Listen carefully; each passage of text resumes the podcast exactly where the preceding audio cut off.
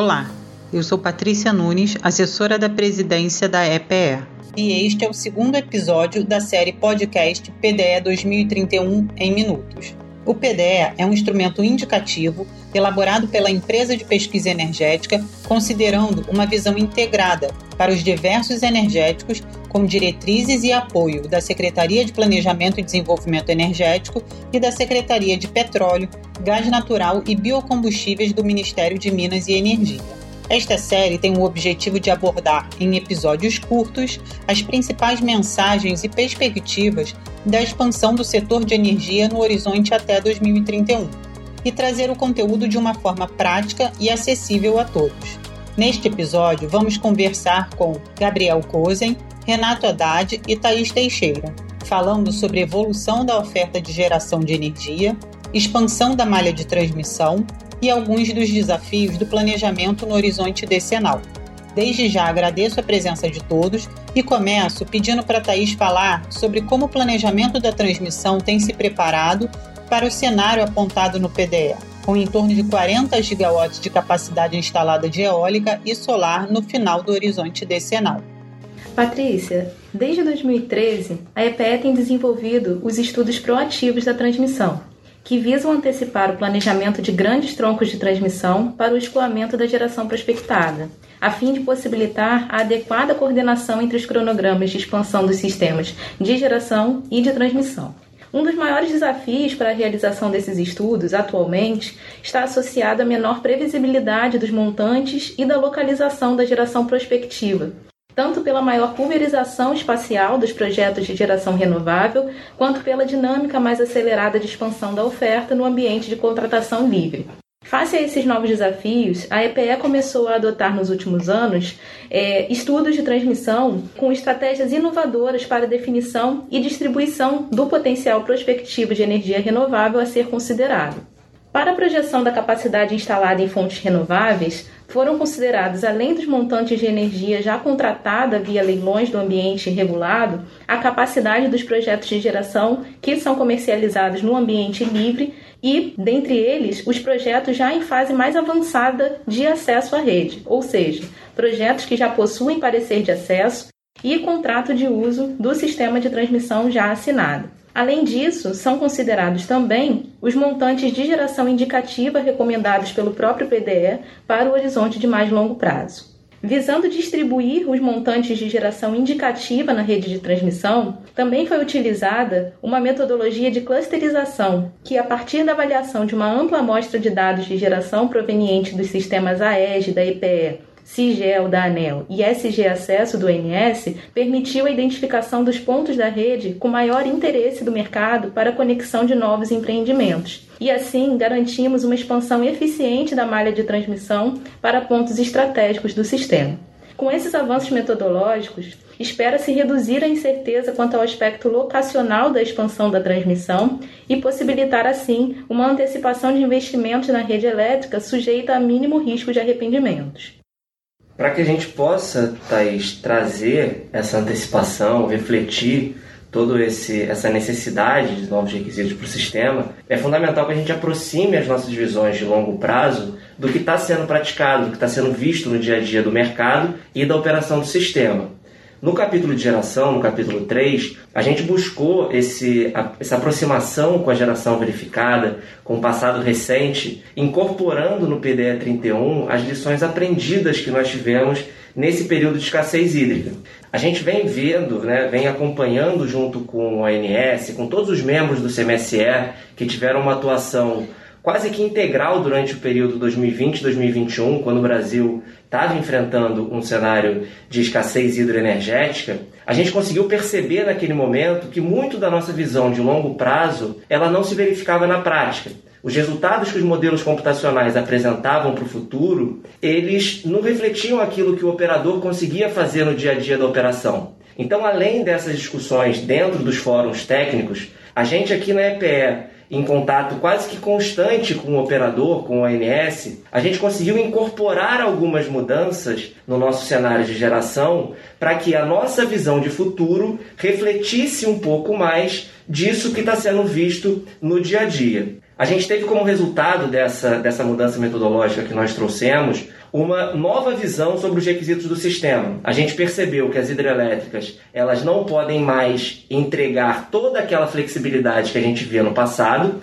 Com isso, a gente hoje gasta mais água para poder produzir um megawatt do que a gente precisava antes e essa necessidade, esse uso maior do recurso hídrico, ele precisa ser substituído por outras fontes, que são boa parte desse montante que você citou, que está gerando toda essa expansão da transmissão. Então, no PDE 31, incorporando essa visão a partir do que verificamos no biênio 2021, a gente teve como reflexo mais requisitos no sistema, precisamos de uma oferta mais diversificada na nossa matriz que compense esses outros usos. E boa parte dessa oferta, ela já é mensurada, já é prospectada para frente, considerando, Gabriel, toda a geração distribuída, todo o crescimento da geração distribuída que nós vemos para os próximos 10 anos. E essa geração, ela, a nossa prospecção, ela foi muito impactada pelo novo marco legal, que foi aprovado em janeiro desse ano, né, através da Lei 14.300. E a gente já considerou isso também no PDE 31, né?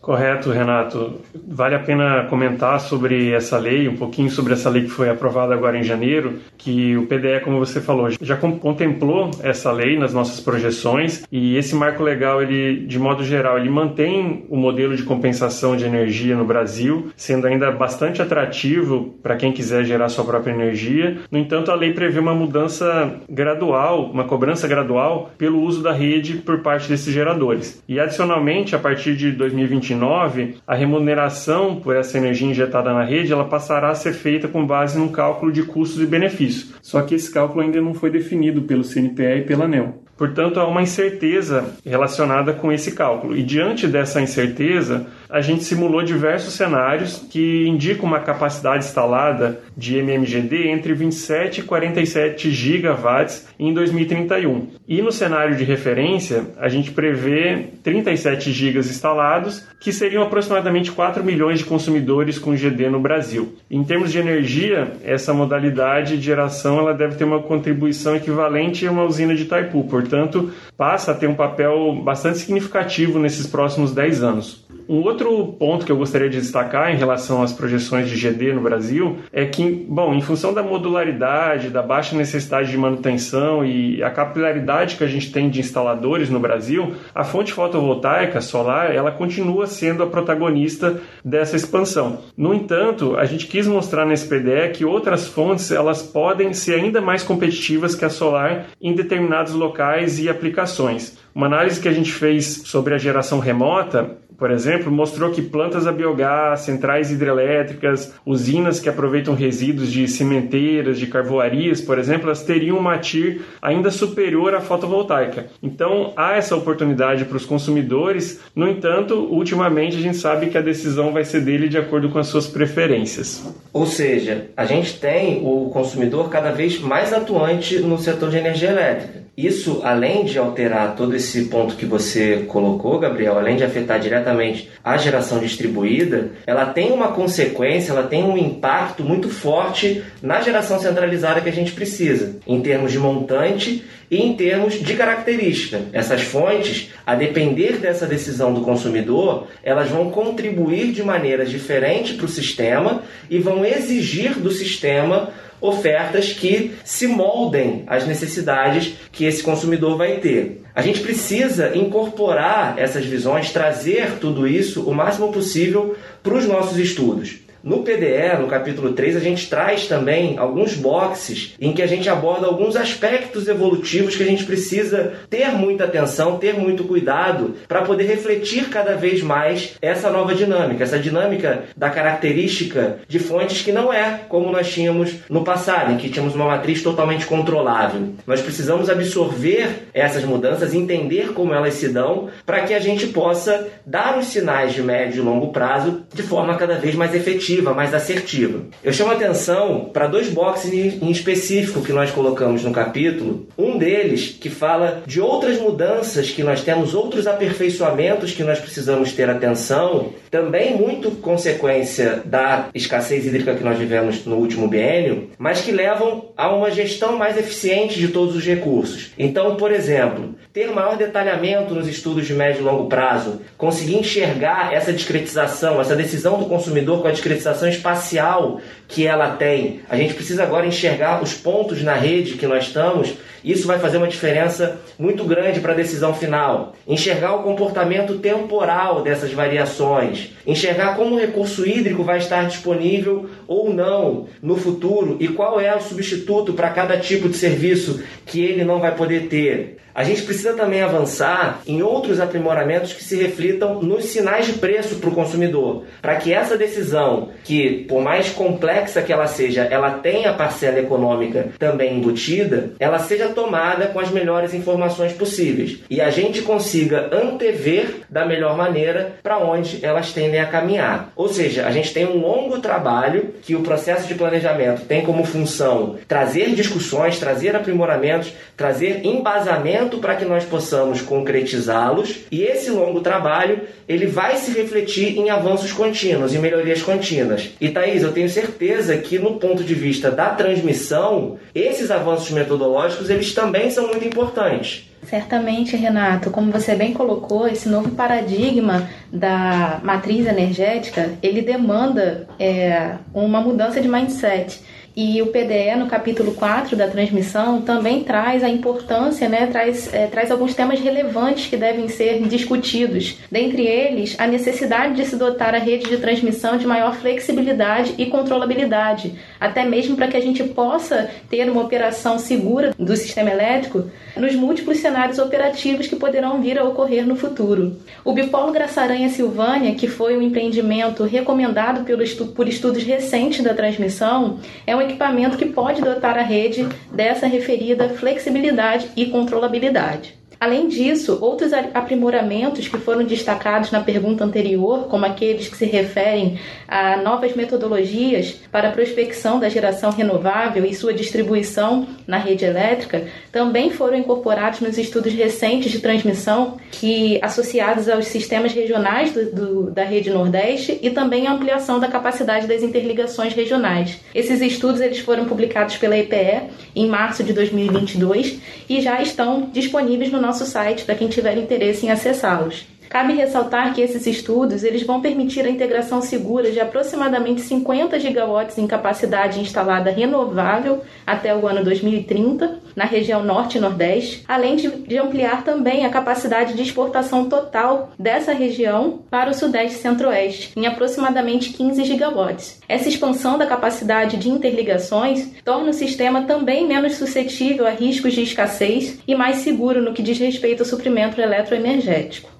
Muito obrigada pela conversa. Foi um prazer falar com vocês. Para quem deseja conhecer mais sobre o plano, basta acessar o site da EPE em www.epe.gov.br. Lá é só você clicar em Publicações, depois em Plano Decenal de Expansão de Energia e selecionar o PDE 2031. Espero que tenham gostado. Por aqui, a EPE continua trabalhando. Então, Fiquem ligados, porque o próximo tema será petróleo e gás natural. Até lá!